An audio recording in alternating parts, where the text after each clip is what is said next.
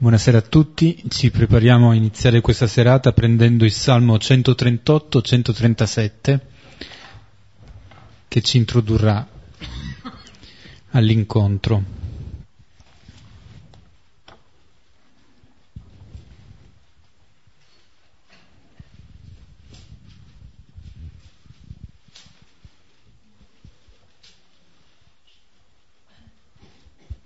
Iniziamo con un segno della croce nel nome del Padre, del Figlio e dello Spirito Santo. Amen. Ti rendo grazie, Signore, con tutto il cuore. Hai ascoltato le parole della mia bocca. A te voglio cantare davanti agli angeli. Mi prostro verso il tuo Tempio Santo, rendo grazie al tuo nome per la tua fedeltà e la tua misericordia hai reso la tua promessa più grande di ogni fama. Nel giorno in cui ti ho invocato mi hai risposto, hai accresciuto in me la forza. Ti loderanno, Signore, tutti i re della terra, quando udranno le parole della tua bocca. Canteranno le vie del Signore, perché grande è la gloria del Signore. Eccelso è il Signore e guarda verso l'umile, ma al superbo volge lo sguardo da lontano. Se cammino in mezzo alle sventure, tu mi ridoni vita. Contro l'ira dei miei nemici stendi la mano e la tua destra mi salva. Il Signore completerà per me l'opera sua Signore, la tua bontà dura per sempre, non abbandonare l'opera delle tue mani. Gloria al Padre, al Figlio e allo Spirito Santo. Come era nel principio e ora e sempre, nei secoli dei secoli. Amen.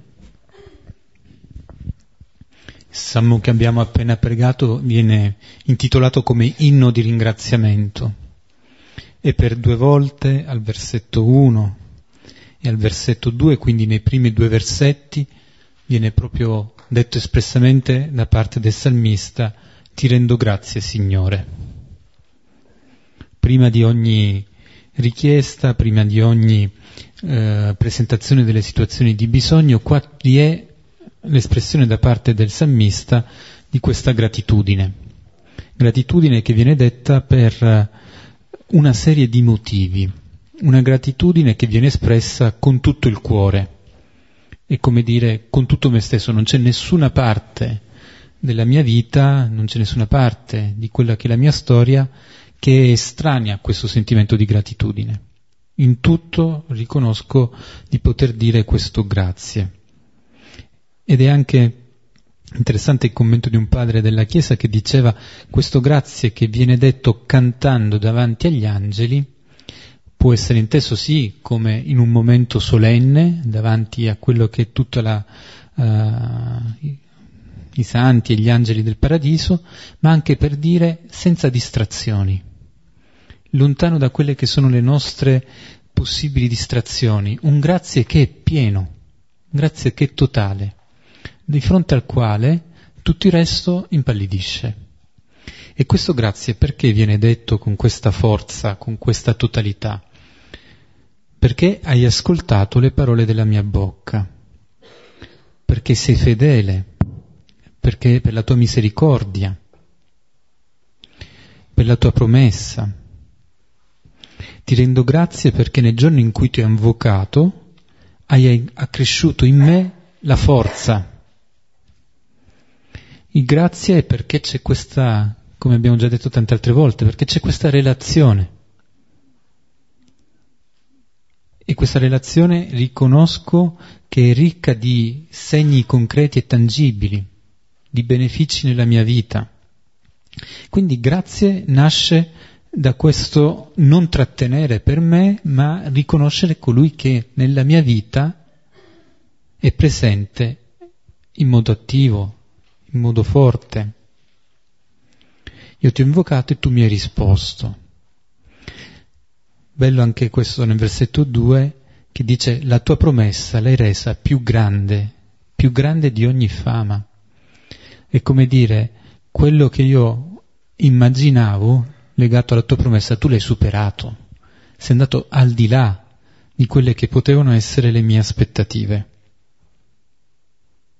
E c'è anche questa dimensione che è quasi paradossale, nel senso che in questa lode, in questo ringraziamento, il salmista non è solo, perché si ritrova in compagnia di quelli che sono i grandi re della terra. Anche loro rendono lode al Signore per la sua opera, rendono gloria al Signore. Quindi sono in ottima compagnia come orante. E però c'è questo paradosso per cui i re tutti insieme guardano al Signore e il Signore guarda a chi è umile. Il Signore guarda a chi è piccolo. Il Signore cerca e coglie quelli che hanno quindi una situazione anche di essere proprio impastati con la terra, di essere nella condizione più semplice, di essere capaci di riconoscere chi sono. In fondo allora anche il re che si riconosce nella umiltà per quello che è viene guardato da parte del Signore. Non è questione di essere in alto, di essere in basso, ma di saper essere nel posto giusto, riconoscersi nel posto giusto.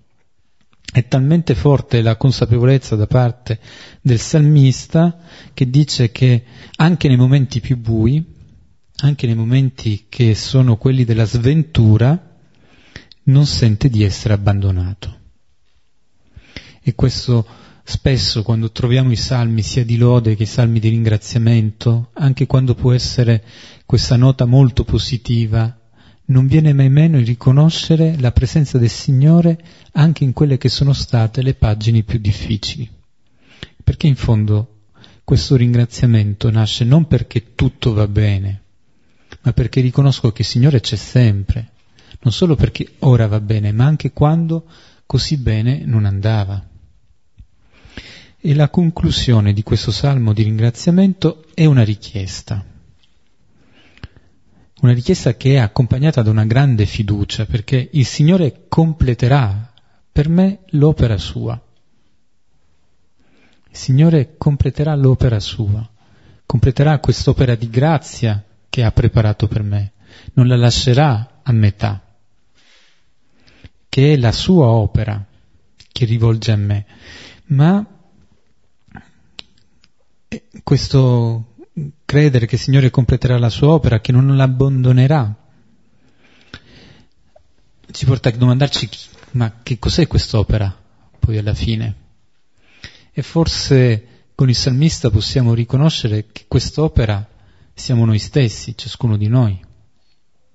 Quest'opera che il Signore non abbandonerà, che porterà a compimento, che farà sì che possa essere una piena realizzazione è ciascuno di noi. Quindi il sentimento di gratitudine è questo sentimento che si rega al constatare che il Signore agisce, opera, perché noi come sue belle realizzazioni possiamo diventare appieno secondo il suo disegno di amore. E quindi ringraziare il Signore perché fin da quando eh, ci ha pensati e amati, ci accompagna e ci conduce per poter diventare appieno opera preziosa delle sue mani. Questo salmo ci introduce molto bene nel brano di questa sera, Luca 17, dal versetto 11 al versetto 19. Mentre prendete il testo, eh,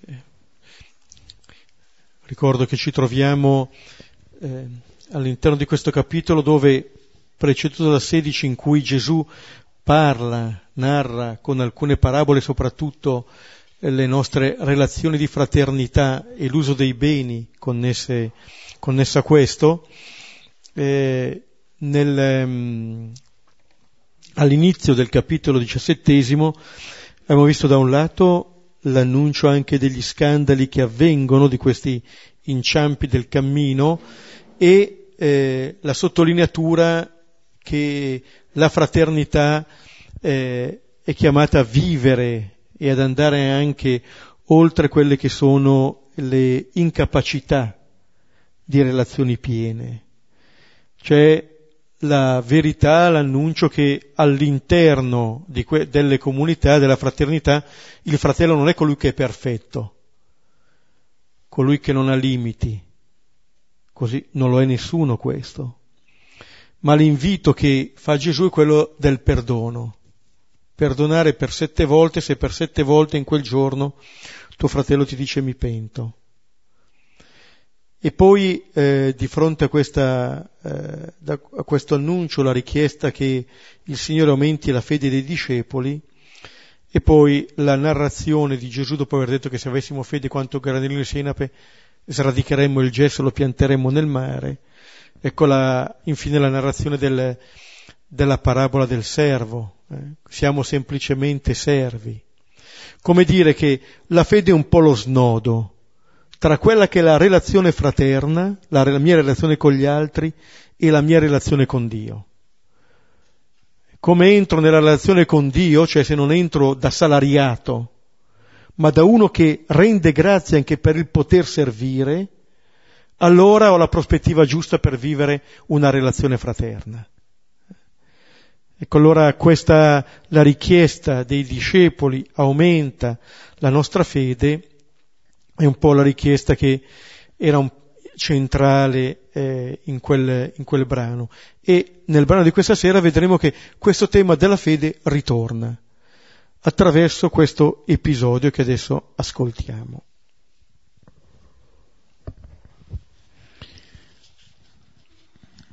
E avvenne che nell'andare verso Gerusalemme egli passava per il mezzo della Samaria e della Galilea. E entrando in un certo villaggio vennero incontro a lui dieci uomini lebrosi che si tennero a distanza. Ed essi alzarono la voce dicendo Gesù, Maestro, abbi pietà di noi. E visto, disse loro, andate, mostratevi voi stessi ai sacerdoti. E avvenne che nel loro andare furono purificati. Uno di loro, avendo visto che era guarito, ritornò glorificando Dio a gran voce e cadde sul volto ai suoi piedi, rendendogli grazie. E questi era un samaritano.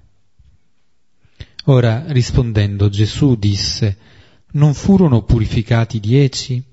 E i nove dove sono? Non si trovarono che tornassero a dar gloria a Dio se non questo straniero? E gli disse, alzati, va, la tua fede ti ha salvato. Per chi segue il rito ambrosiano è il Vangelo di, di due giorni fa, di domenica scorsa, che casualmente eh, o provvidenzialmente torna anche quest'oggi. Mm. E, um, un brano in cui eh, c'è questa narrazione che eh, sembra che lasci quasi sullo sfondo quello che è il miracolo, quella che è la guarigione. Sia perché non, non viene dedicato chissà quanto spazio, eh, sia perché viene compiuto in maniera abbastanza inconsueta. Non si sa bene quando avviene la guarigione. Avviene mentre, mentre camminano. L'attenzione eh, sembra appunto eh, che si porti quasi sulla seconda parte. Quando questo, ehm, eh, questa persona torna da Gesù. Quello che abbiamo pregato con il Salmo, renderò grazie al Signore, Ecco, sembra essere proprio eh, ciò che domina eh, questo brano, al punto che eh, Gesù eh, dedica molto più tempo, cioè molte più parole a questo che a quello che l'ha preceduto. Per il segno, pochissime parole, andate, mostrate voi stessi al sacerdote, mentre per quello che avviene dopo, eh, Gesù spende molte più parole come dire che per noi è quasi più semplice comprendere quello che è avvenuto prima nella guarigione, ma non è così semplice comprendere quello che avviene dopo che è la salvezza. Ed è su questo che Gesù pone l'attenzione. E adesso vediamo i vari versetti. Iniziamo dal versetto 11. E avvenne che nell'andare verso Gerusalemme egli passava per in mezzo della Samaria e della Galilea. Ecco, abbiamo già visto che in particolare dal capitolo nono, versetto 51, comincia questo viaggio di Gesù a Gerusalemme. Di per sé Luca lo racconta anche al capitolo secondo, Gesù dodicenne, che va a Gerusalemme e che rimane a Gerusalemme. In un certo senso, eh, quella che è la vita di Gesù è questo viaggio a Gerusalemme e adesso viene compiuto in maniera definitiva e non è tanto un'indicazione geografica, è il senso della vita di Gesù, è l'orientamento di una vita. L'andare verso Gerusalemme significa appunto compiere quello che il Padre gli ha detto, rivelare chi è il Padre. Gesù a Gerusalemme va a donare la propria vita.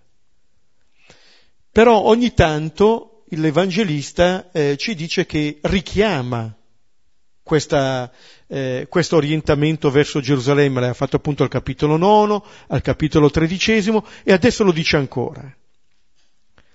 Nell'andare verso Gerusalemme. Forse capita anche a noi.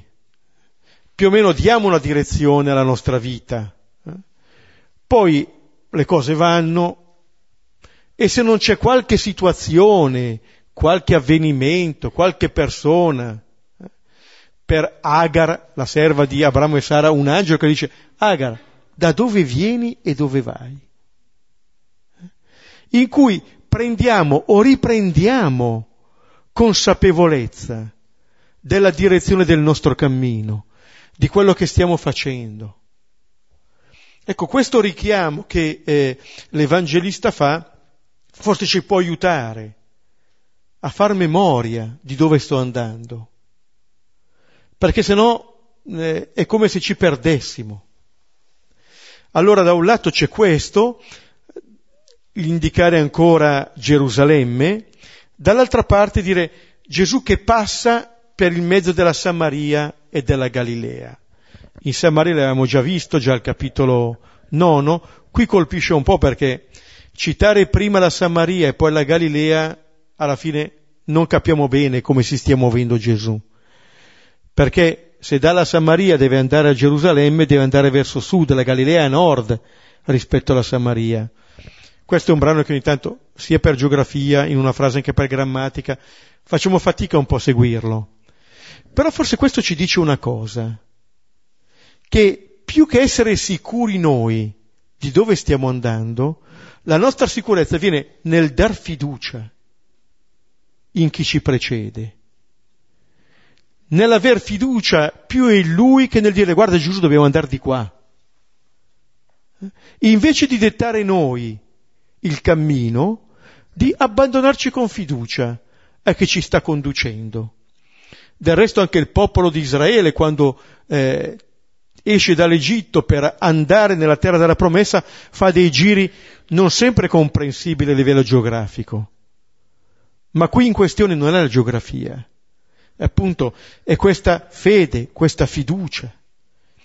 E Gesù passa in mezzo alla Samaria e alla Galilea, due regioni, la Samaria e la regione degli eretici. La Galilea è è la regione in cui eh, si, si mescola già la fede di Israele al paganesimo. Sono due regioni ai margini, dove forse può essere apparentemente meno pura la fede di Israele, eh, dove ci si allontana da Gerusalemme, dal Tempio, Eppure in un solo versetto Luca mette Gerusalemme, Samaria e Galilea. Gesù toccherà questi luoghi, queste regioni, questa città. Cioè nessun luogo è escluso. Il Signore lo incontriamo in ogni luogo. Non evita delle regioni. Non dice di qui non si passa. Le, le attraversa tutte. Ci passa in mezzo. Eh? E forse questo ci dice anche che Gerusalemme, il luogo, la meta finale, in realtà diventa ogni tappa. Cioè non è che Gesù aspetta, tutta un'attesa perché poi a Gerusalemme chissà che cosa succederà. In un certo senso sì, ci sarà un compimento. Ma il mistero pasquale che si compirà a Gerusalemme, Gesù lo vive in ogni situazione, in ogni città e villaggio che attraversa. In un certo senso non rinvia poi ci sarà il compimento finale, ma quello che è il modo con cui Gesù attraversa queste regioni è il modo con cui Gesù compierà il suo cammino anche in Gerusalemme. E allora eh, la fiducia nel seguirlo, ma anche la fiducia che Gesù non evita nessun luogo, che Gesù passa attraverso queste situazioni, queste realtà che a noi paiono anche lontane.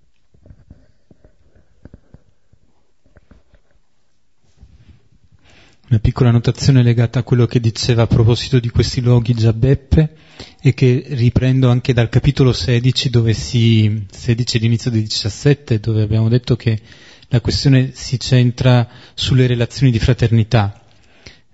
Il testo greco dice che eh, sta in mezzo tra la Samaria e la Galilea e ha in cuore la meta che è Gerusalemme sta in mezzo perché se si vogliono costruire relazioni di fraternità bisogna stare in mezzo, non si può eh, esonerarsi da questo. E nello stesso tempo lo fa però eh, non nascondendo chi è, perché la meta di, di Gerusalemme è, la, è l'incontro con il Padre, quella è la sua verità, e chi è veramente Gesù.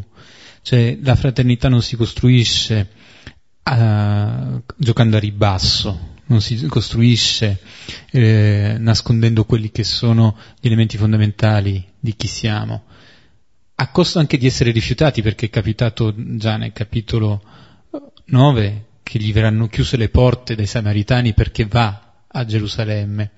Però questi luoghi che vengono menzionati in questo modo possiamo forse leggerli anche come questo desiderio che il Signore nel suo andare a Gerusalemme ne fare la verità dell'incontro con il Padre porta con sé sempre questo desiderio che questo incontro con il Padre diventi anche riconoscersi tra fratelli, tra fratelli di quelli che pur appartenendo a storie, tradizioni e culture che sono ben distanti, che sono anzi ostili le une alle altre. E ora proseguiamo con i versetti 12 e 13 e entrando in un certo villaggio vennero incontro a lui dieci uomini lebrosi che si tennero a distanza ed essi alzarono la voce dicendo Gesù, Maestro, abbi pietà di noi. Si va verso Gerusalemme e si entra nei villaggi. L'aveva già raccontato Luca, eh, non sempre appunto eh, si era stati accolti in questi villaggi, però Gesù ehm, non rimane eh, preda eh, del fatto che a volte non si è stati accolti. Come dire, eh, dà sempre una possibilità che lo si possa accogliere e cerca anche di entrare in comunione in questo villaggio. L'iniziativa è sua, poi risponderanno questi dieci eh, che gli vanno incontro, però tutto comincia da questo visitare da parte, eh, da parte di Gesù. E gli vennero incontro dieci uomini lebrosi. Noi nell'Evangelo di Luca avevamo già trovato al capitolo quinto l'incontro di Gesù con un lebroso. E quel lebroso metteva in evidenza quella che è la situazione di isolamento, non doveva lasciare avvicinare nessuno per non trasmettere la propria impurità, doveva gridare perché non si avvicinassero a lui. Qui eh, viene rappresentata una comunità di lebrosi, dieci. Ecco, diceva adesso eh, Giuseppe della fraternità di questo tema. Qui siamo in presenza di fatto eh, di una comunità che viene tenuta insieme in un certo senso dalla malattia. Quello che hanno in comune queste persone è la loro malattia. In un certo senso è la malattia che li tiene lontani dagli altri, ma che permette a loro di poter stare insieme.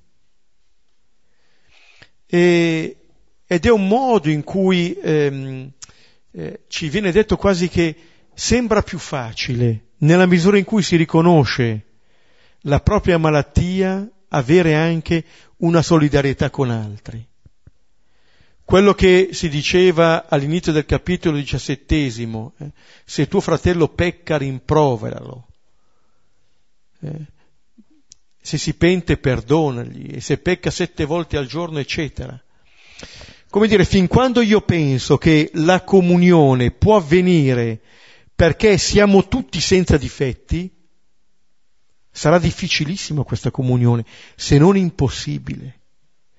La cosa che ci può tenere insieme però è il riconoscerci tutti bisognosi di guarigione. Io non sto insieme a te perché io e te siamo senza difetti.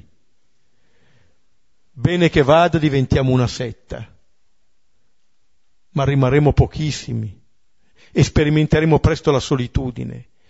Ma se riconosciamo che il mio limite è anche il tuo, questo ci dice che forse possiamo costruire una comunione, riconoscendoci tutti bisognosi di questa guarigione, di essere guariti.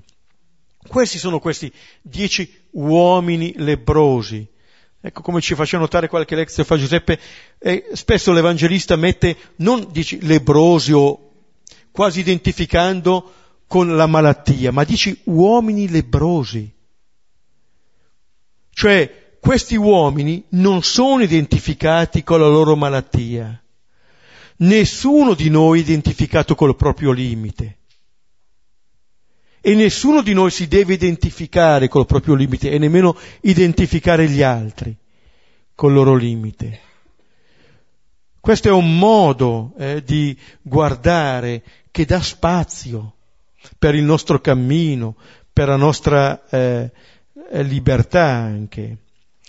Ma dire che eh, sono in dieci, non essere nemmeno più soli, oltre a indicare questa solidarietà nel male, vuol dire che eh, la mia condizione è legata a quella degli altri.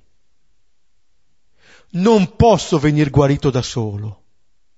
E se anche venissi guarito da solo, non sarei contento, fin quando anche gli altri non sono guariti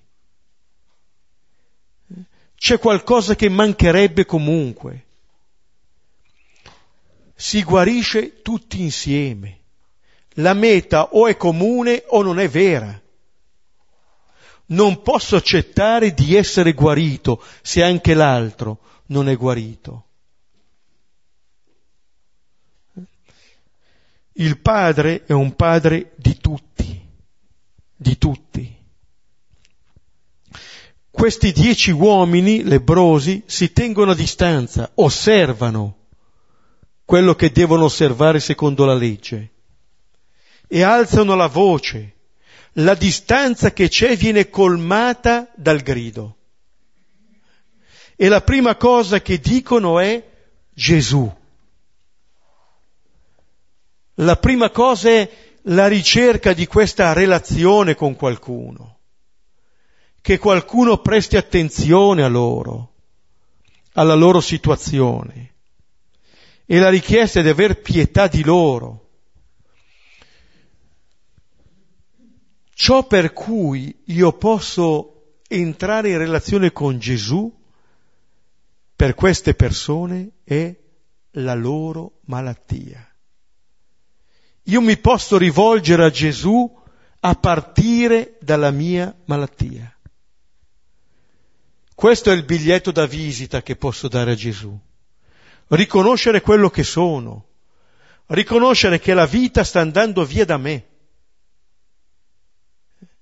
riconoscere che non ho chissà quali meriti da presentare, ma solamente una malattia da esibire, ben visibile a tutti,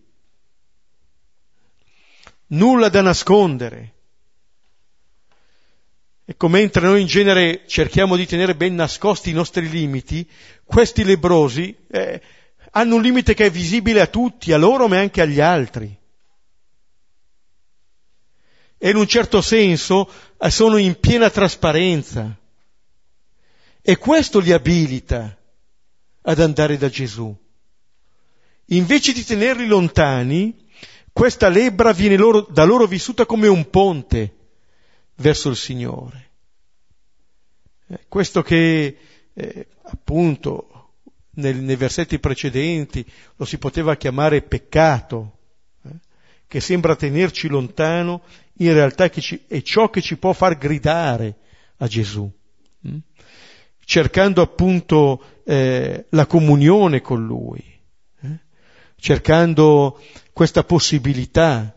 Vedremo poi anche più avanti nel Vangelo altre persone che chiameranno Gesù col suo nome e saranno il cieco di Gerico, Gesù figlio di Davide, qui Gesù maestro, fin quando arriveremo al malfattore che non dirà nessun'altra parola oltre al semplice Gesù. Ricordati di me. Ecco, entrare in questa comunione, entrare in questa relazione, a partire dalla propria lebbra, dalla propria cecità, dal proprio male, riconosciuto e consegnato, ma sapendo che questo appunto, non ci esclude, anzi ci può fare entrare in una comunione piena con questo Gesù.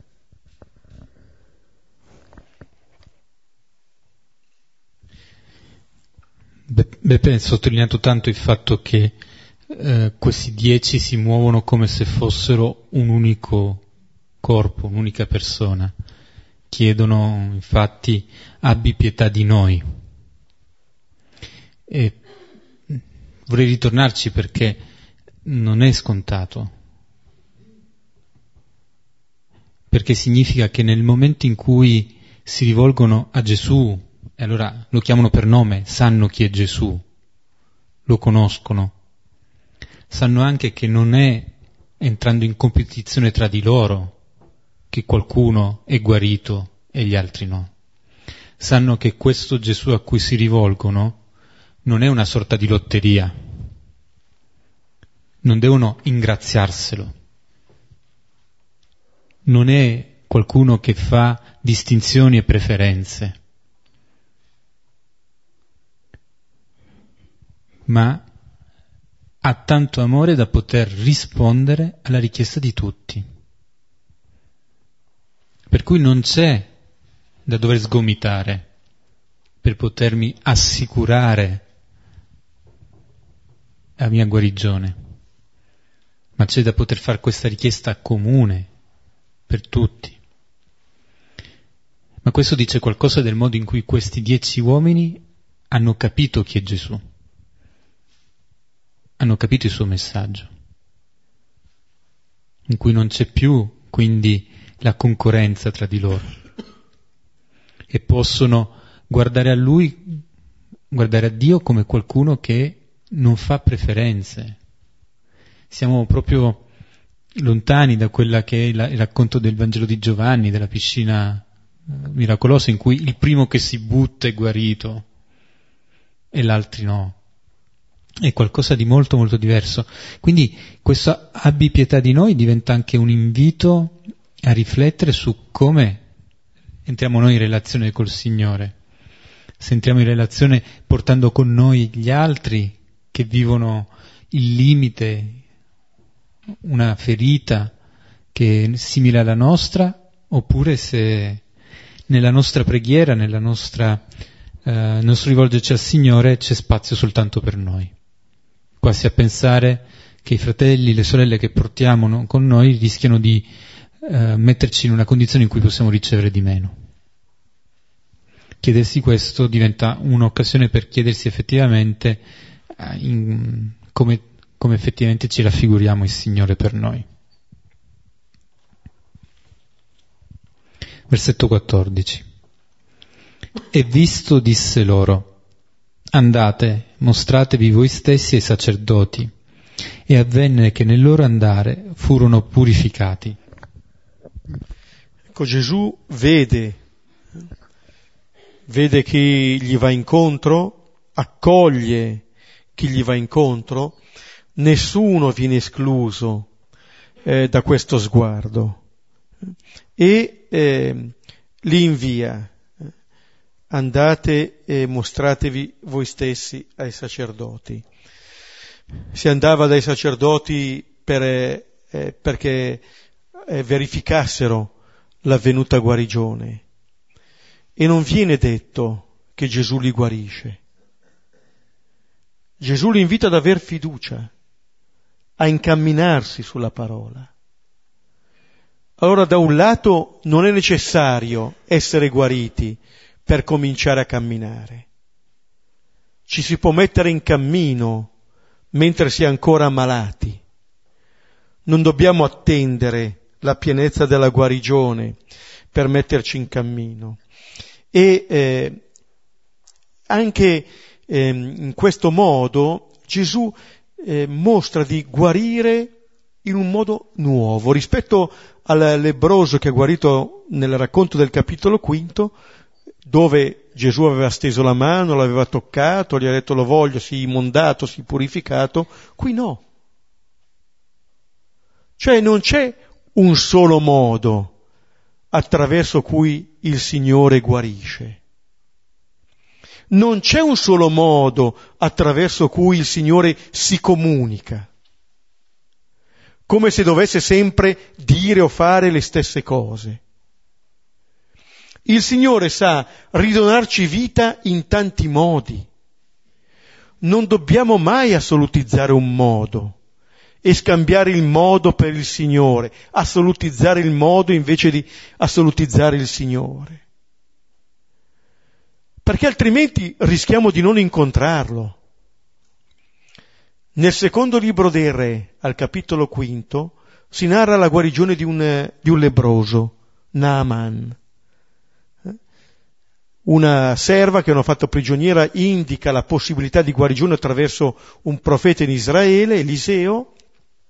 Naaman si fa scrivere delle lettere di raccomandazione, eh, va, eh, chiede di essere guarito e Eliseo manda fuori il suo servo e gli dice bagnati sette volte nel Giordano. Naaman si irrita e non vorrebbe obbedire. Cioè forse i fiumi che c'ha in Siria non andavano bene. E sono i servi a dirgli, ma scusa, se ti avesse chiesto una cosa più grande l'avresti fatta. Ti ha chiesto questo? Falla. E allora si convincerà, obbedirà e sarà guarito. Ma vedete, in quel caso è come se lui si aspettasse già è quello che lo attende. Saper già quello che il Signore mi deve dire. E se non me lo dice, eh, quasi quasi mi arrabbio. Invece di andare in profondità e dire ma proviamo a vedere che cosa mi sta dicendo. Adesso non cerca il contatto, cerca la fiducia. Andate, andate, cominciate a camminare.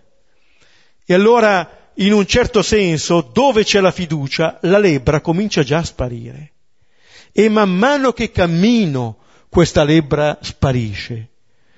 Più do fiducia, più questa malattia sparisce. Più do fiducia, più il mio isolamento eh, sparisce. E tutti e dieci si fidano di questa parola di Gesù. E dice, e avvenne che nel loro andare furono purificati. All'inizio, al versetto 11, si diceva che e avvenne che nell'andare verso Gerusalemme. E adesso e avvenne che nel, nel loro salire furono purificati. come se l'Evangelista ci mettesse un po' in guardia, risvegliando la nostra attenzione, e ci dice che qualcosa avviene nella misura in cui qualcuno si mette in cammino. Mentre Gesù va a Gerusalemme avviene qualche cosa, mentre questi vanno dai sacerdoti avviene qualche cosa. Come dire, non è l'attesa di un evento magico, ma il mettersi in cammino, il mettersi in gioco, qualcosa che Gesù comincia e che si trasmette. Se Gesù ci viene incontro possiamo andargli incontro, se diamo fiducia alla sua parola qualcosa avviene. Allora questo capita quando qualcuno si mette in cammino, quando qualcuno comincia a muoversi.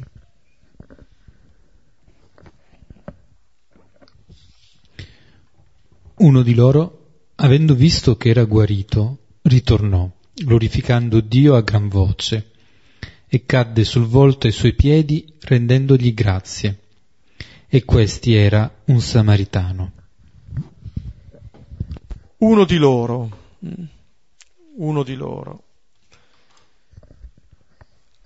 si rende conto eh, dell'avvenuta guarigione, avendo visto che era guarito.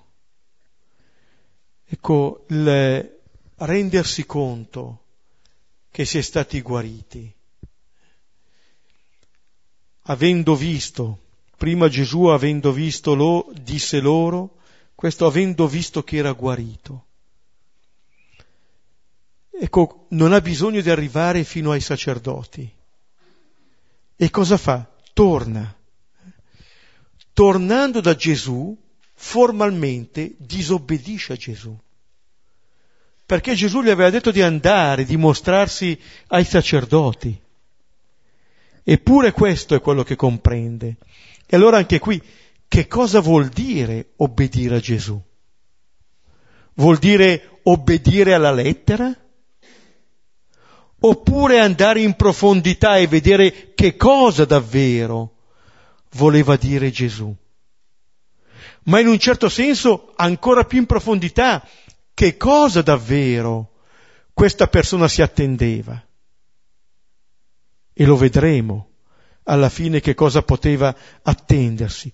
Ritornò, glorificando Dio a gran voce. Come la voce era alta nel supplicare, per colmare la distanza, adesso la voce si alza per glorificare Dio. Dio lo si glorifica quando appunto eh, lo si supplica e lo si loda, quando si riconosce che da Lui viene e ritorna questa vita. E questa persona che vuole glorificare Dio torna da Gesù. Questa persona coglie che l'incontro con Dio avviene in Gesù e torna e si getta ai suoi piedi. Abbiamo pregato col salmo prima, mi prostro verso il tuo tempio santo. In un certo senso, questa persona, non arrivando nemmeno a Gerusalemme, ma tornando indietro da Gesù, ci dice che il Tempio Santo è lì. È lì Gerusalemme. È lì l'abitazione di Dio in mezzo a noi, in Gesù, in questo uomo che ha restituito a queste persone la loro fiducia e cade ai suoi piedi. Sono i piedi che stanno portando Gesù a Gerusalemme, sono i piedi su cui Gesù sta andando a Gerusalemme. L'abbiamo detto all'inizio di questo brano, nell'andare verso Gerusalemme.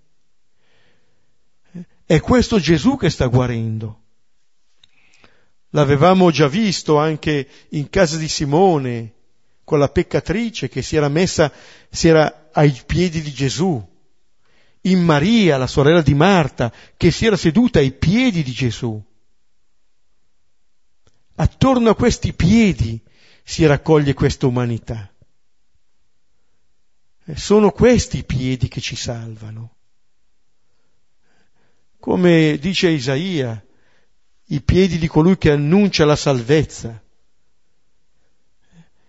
Ecco, allora cade ai suoi piedi rendendogli grazie. Eh? Il verbo è proprio quello dell'Eucaristia, il rendimento di grazie a Gesù. Eh? Come dire, torna indietro da Gesù e eh, rende grazie. Tornando da Gesù, questo samaritano, ormai ex lebroso, compie il salto, eh, che è il salto che qualifica tutta un'esistenza, perché è il salto che lo fa passare dal dono ricevuto al donatore. Non sappiamo perché gli altri nove non sono tornati,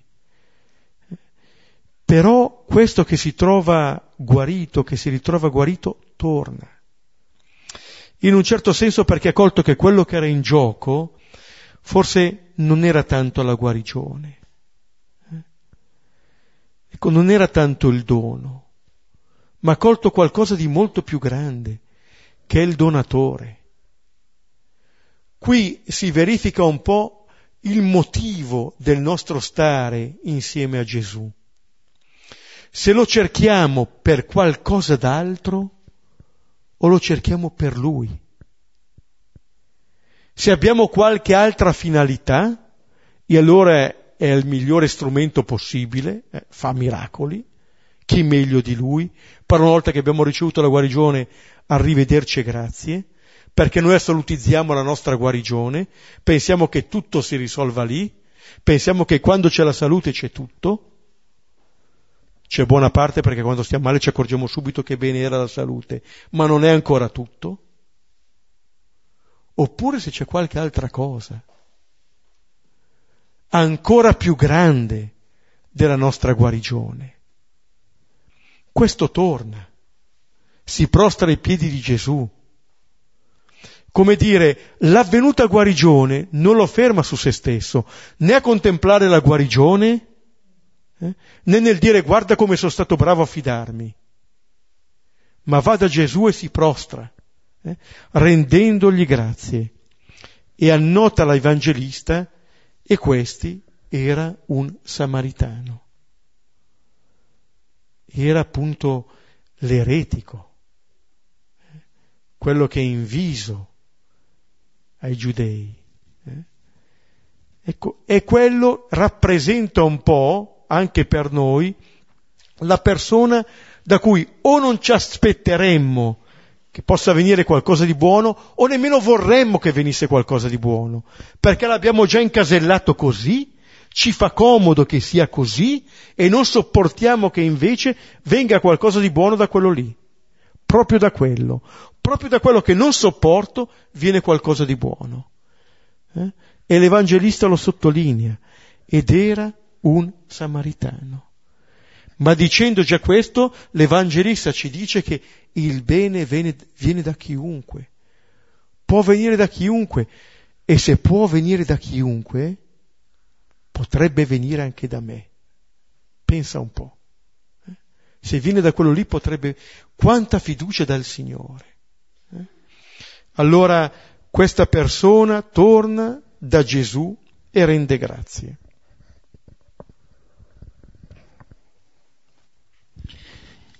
Lo sviluppo di questi ultimi versetti ci fa vedere come c'è anche una sorta di gradualità. Ai dieci gli viene detto di andare e la guarigione si realizza in questo cammino, nel mentre dell'andare, e poi uno di questi, non tutti, fa i passi indietro, vive un ritorno che è dell'ordine anche di una conversione, di una consapevolezza rinnovata di ciò che ha ricevuto, e in questa gradualità progressiva ciò che si riduce sempre di più è la distanza. I, i lebrosi dovevano chiamarlo a voce alta a distanza perché non potevano avvicinarsi. L'andare lontano è per poter accogliere questo dono, ma il dono accolto, quando viene riconosciuto, come diceva Beppe, chi è che lo fa, porta a ridurre la distanza a riconoscersi che posso stare ai suoi piedi, che poi essere in questo senso proprio discepolo. vedere come l'agire del Signore quindi non è di mantenere distanze o gerarchie, di non mantenere separazioni, ma di poter far saltare tutto ciò che crea uh, queste separazioni, di poter ricondurre a sé in un rapporto giusto ciascuno che incontra. E questo si realizza attraverso i vari tipi di richiesta, la richiesta di intercessione, ma anche poi questa rendere lode, questo ringraziare, che sono tutte sfumature che permettono di capire qual è la distanza intima che possiamo vivere con il Signore nell'incontro con Lui. Ora rispondendo Gesù disse, non furono purificati dieci? E i nove dove sono? Non si trovarono che tornassero a dar gloria a Dio se non questo straniero? E gli disse, Alzati, va, la tua fede ti ha salvato. Ecco, si dice che Gesù rispondendo disse, nessuno le ha fatto una domanda, non sappiamo a che cosa stia rispondendo, non viene detto a chi stia rispondendo. Di fatto Gesù risponde, risponde con due domande, anzi con tre domande retoriche, che non fa tanto chi, a chi è lì, ma a chi ascolta, a chi legge, a noi, ai lettori del Vangelo. Ecco, quello che, eh, che fa meravigliare Gesù è che sono stati purificati in dieci e gli altri nove dove sono? Come dire, ehm, Gesù si meraviglia che non siano tornati, non tanto perché sia lì ad aspettarli, vedete, è libero da questo, talmente libero che dice chi è tornato a rendere gloria a Dio, non chi è venuto a prostrarsi ai miei piedi. Eh? Ma chi ha colto che cosa è avvenuto? Che cosa è accaduto in quel cammino? Eh?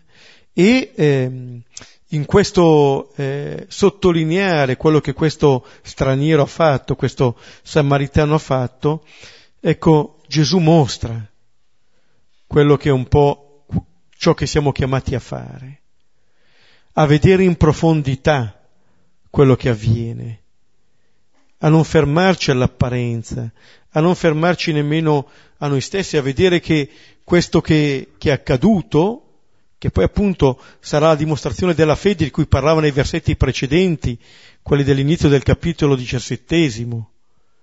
Eh? La fede che questo samaritano ha. Ecco, Gesù aveva già elogiato la fede di un pagano al capitolo settimo, aveva preso un samaritano come modello di carità e di amore al capitolo decimo, adesso di nuovo un samaritano come modello di fede. Ecco, da chi può venire questa testimonianza? Da coloro che non ce lo aspettiamo e nemmeno qui per idealizzare questo. Perché appunto al capitolo nono i samaritani sono quelli che non l'hanno accolto.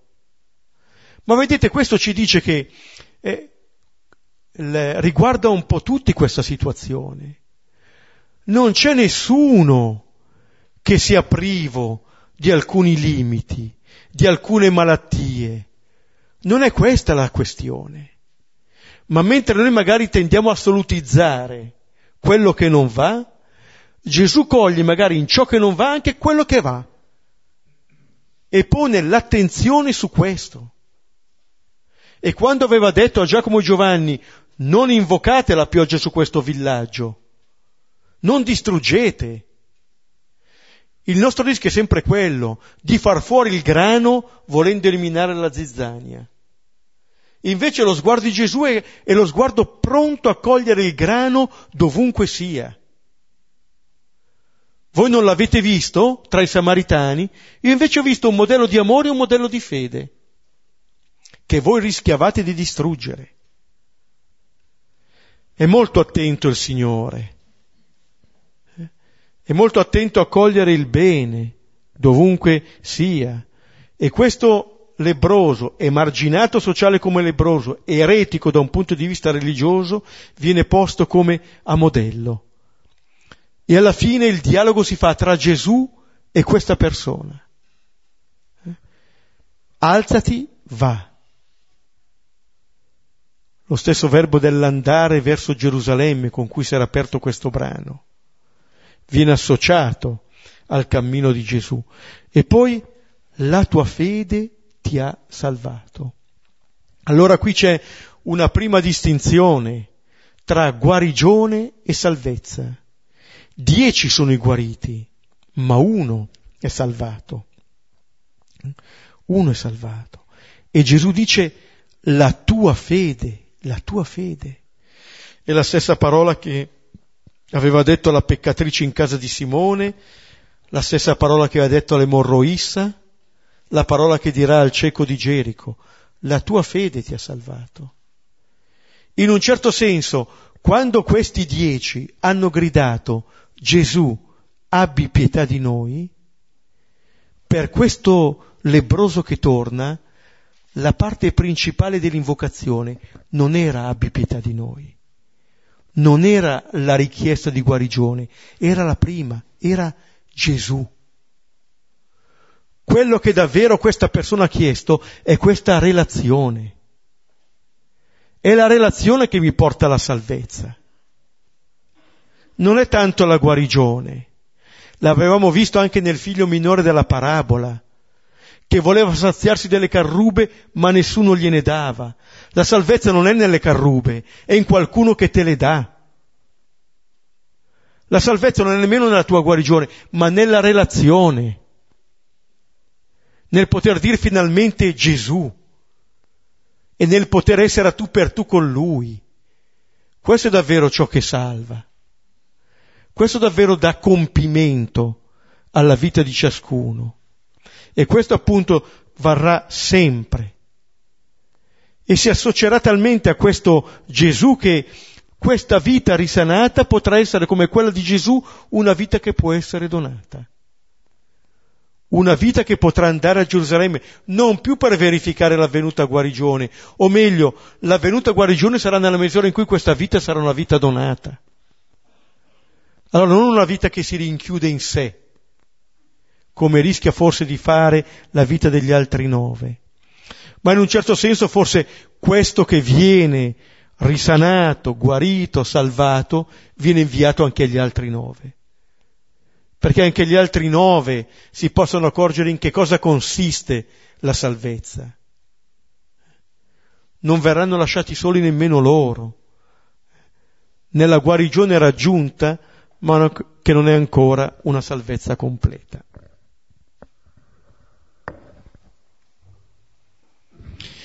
Considerando un po' l'insieme del brano, una, una riflessione che avevo prima condiviso anche con Beppe, è che mi colpiva come i momenti che sono indicati in fondo ricalcano quelli della nostra celebrazione dell'Eucaristia. C'è la richiesta del perdono, c'è l'incontro con il Signore, l'ascolto della parola, c'è il ringraziamento per quello che si è ricevuto e poi c'è questo va, questo invio. E allora però vediamo che per alcuni e questo schema è lo schema anche della vita, quello che noi viviamo. Per alcuni questo può essere semplicemente un andare dai sacerdoti e adempiere il precetto. Per altri può essere fare esperienza di questa distanza che si ravvicina con il Signore. E allora anche questo questo discorso della, del, questo brano del Vangelo ci può aiutare a riconoscere e dare valore ad ogni volta che partecipiamo ad una celebrazione eucaristica, che può essere davvero questo incontro con il Signore, partendo come questi lebrosi insieme che chiedono abbi pietà di noi e che hanno questa occasione di guarigione e di salvezza che ci viene offerta e può essere anche un modo per rileggere la nostra esistenza nella sua quotidianità, riconoscere quelle che sono le molteplici occasioni in cui siamo guariti. E come questa guarigione, se non la riconosciamo, se non la vediamo come fa il lebroso samaritano che vede di essere guarito e torna indietro per ringraziare, rischia di essere, come dire, un dono che resta a metà un dono che abbiamo forse sgualcito per averlo aperto troppo presto, per non aver preso attenzione e cura, per non essere andati più in là nel riconoscere davvero quello che c'era stato dato e quindi riconoscere questa relazione con il Signore. Ora ci fermiamo e possiamo rileggere il brano e poi se vogliamo ci possono essere altri commenti, altre risonanze.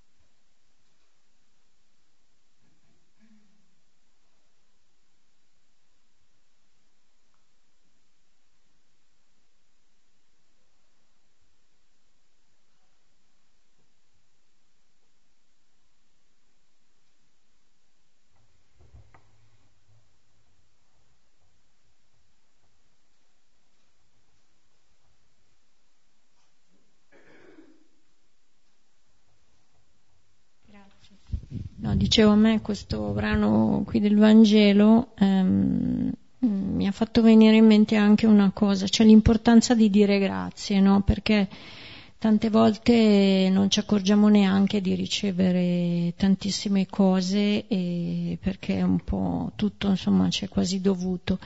E invece ehm, questo samaritano, al di là del fatto appunto che ehm, capendo questa cosa qui ha anche ricevuto un, um, un dono più grande del, dell'essere risanato dalla sua malattia, però ha anche capito che questa cosa qui comunque è, insomma, è costata alla persona che gliel'ha fatta e quindi lui ringrazia e insomma io ho molto riflettuto sul fatto che tante volte ci si dimentica di, di appunto di, di, dire grazie ecco perché ehm, ma proprio col pensiero vero che tante volte riceviamo tante, tante cose molto utili, molto belle e non, non ci rendiamo neanche conto.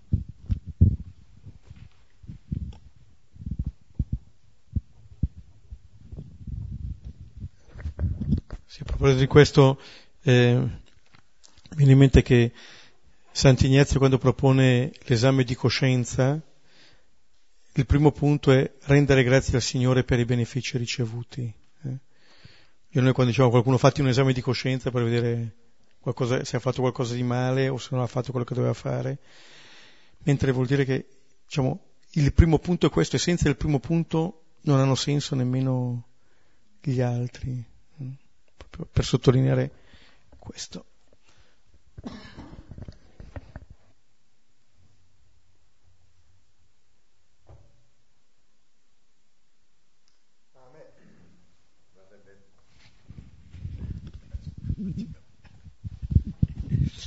Eh, tutti i dieci i lebrosi avevano la fede perché si sono mossi quello che avete detto e forse ci dimentichiamo che tutti quanti non sappiamo, come hai detto prima, cosa sia successo dopo. Eh, io volevo mm, eh, anche osservare come la fede è stata espressa da tutti i dieci, in qualche maniera si sono fatti forza l'uno con l'altro, no? Quindi cioè, la fede si, si, vive anche insieme, cioè, eh, c'è un sostegno di, di, tutti e questo secondo me è, è importante.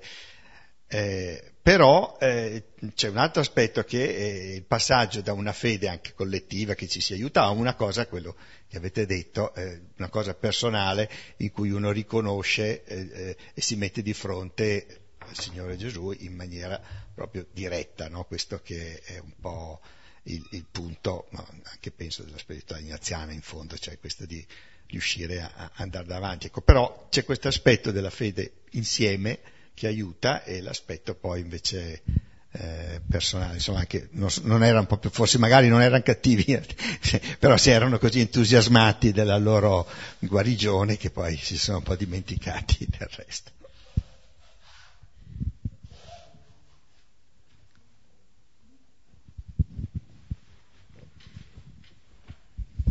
Mi sembra interessante perché questa vicenda 10 lebrosi fotografa un po' una dinamica tipica anche un po' della, del nostro rapporto con Dio, cioè nel momento del bisogno diciamo, c'è eh, la richiesta di aiuto e ehm, diciamo ci si rivolge a Dio. Poi nel momento in cui il bisogno cessa, ehm, almeno eh, diciamo per la maggior parte di loro, ehm, questo tipo di relazione, questo tipo di rapporto con Dio si dimentica ed è interessante vedere che questa diciamo dimenticanza o questa mettere da parte il rapporto con Dio cessato il bisogno poi rompa una solidarietà per cui alla fine diciamo eh, non sono più dieci ma è uno solo che, che torna e tant'è che appunto Gesù chiede ma gli altri nove dove sono finiti?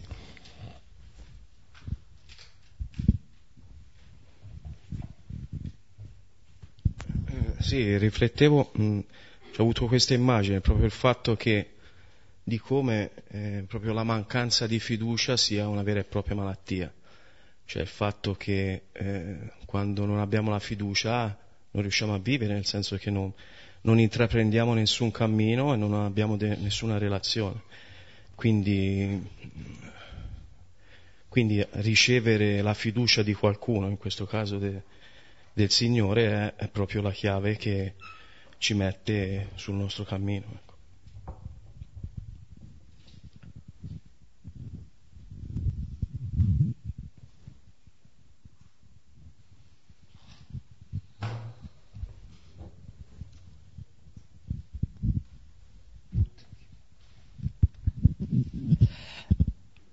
Dunque questi dieci che sono andati da Gesù eh, in fondo sono stati mossi da un desiderio, quello di guarire, no?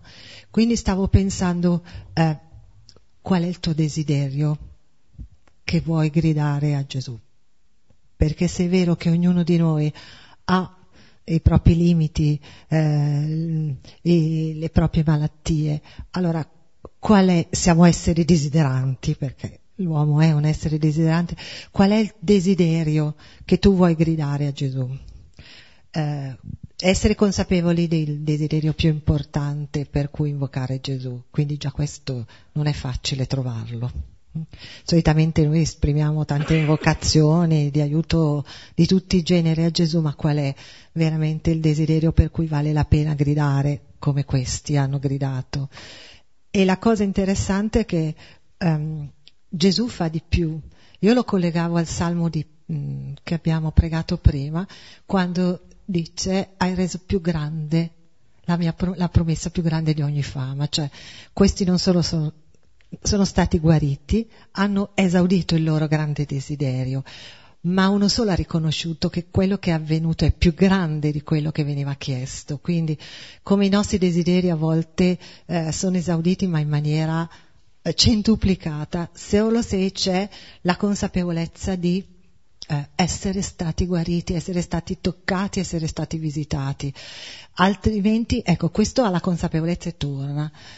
Eh, non avere questa consapevolezza dei doni che riceviamo ci lascia ancora forse un po' malati. Probabilmente la guarigione non è avvenuta del tutto, anche se il Signore ce l'ha donata, ma siamo noi che non l'abbiamo riconosciuta.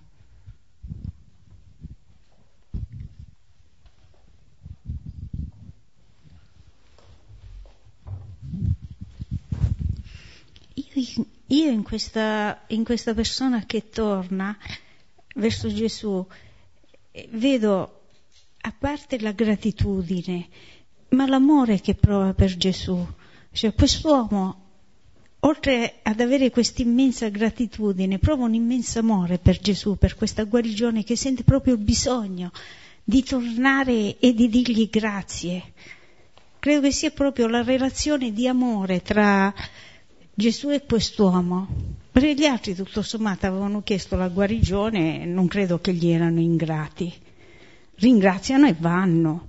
Invece in quest'uomo c'è proprio, a un certo punto c'è questo, questa spinta d'amore verso Gesù eh, che gli fa capire più di quello che hanno capito gli altri, perché gli altri non è che non gli sono grati della guarigione.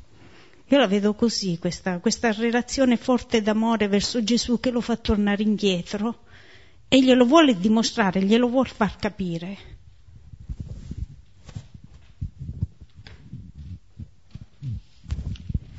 Ma a me in questo brano colpisce tantissimo uh, il movimento che c'è, c'è un continuo ripetere dei verbi andare, venire, tornare, cioè è come se, se ci fosse davvero una, un fluttuare continuo dell'andare avanti in, e anche del tornare. E così anche mi colpiva mh, questo andare tornare, questo cambiamento e movimento anche interiore eh, attraverso la, la, modalità che usa Gesù, dicendo andate eh, a presentarvi dai sacerdoti, una modalità che è secondo la legge ebraica e loro fanno, stanno dentro, però a un certo punto appunto c'è il vedere cosa tocca a me, vedendosi guarito, cioè eh, no, non sto dentro soltanto a, una, a, un discorso di tradizione, di legge, a un certo punto vedo che cosa, questa cosa tocca a me, la mia carne, la mia pelle, la, la, la mia vita e questo mi fa tornare a una relazione, cioè mi fa tornare da Gesù a una relazione, quindi è un cioè coglievo molto il movimento fisico con un movimento interiore di, di cambiamento.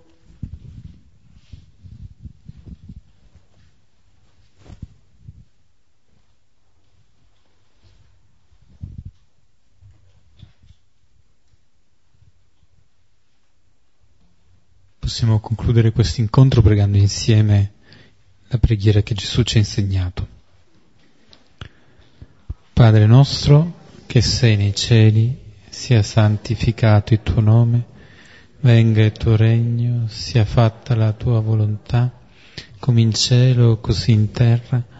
Dacci oggi il nostro pane quotidiano, rimetti a noi i nostri debiti, come noi li rimettiamo ai nostri debitori, e non ci abbandonare in tentazione, ma liberaci dal male. Amen.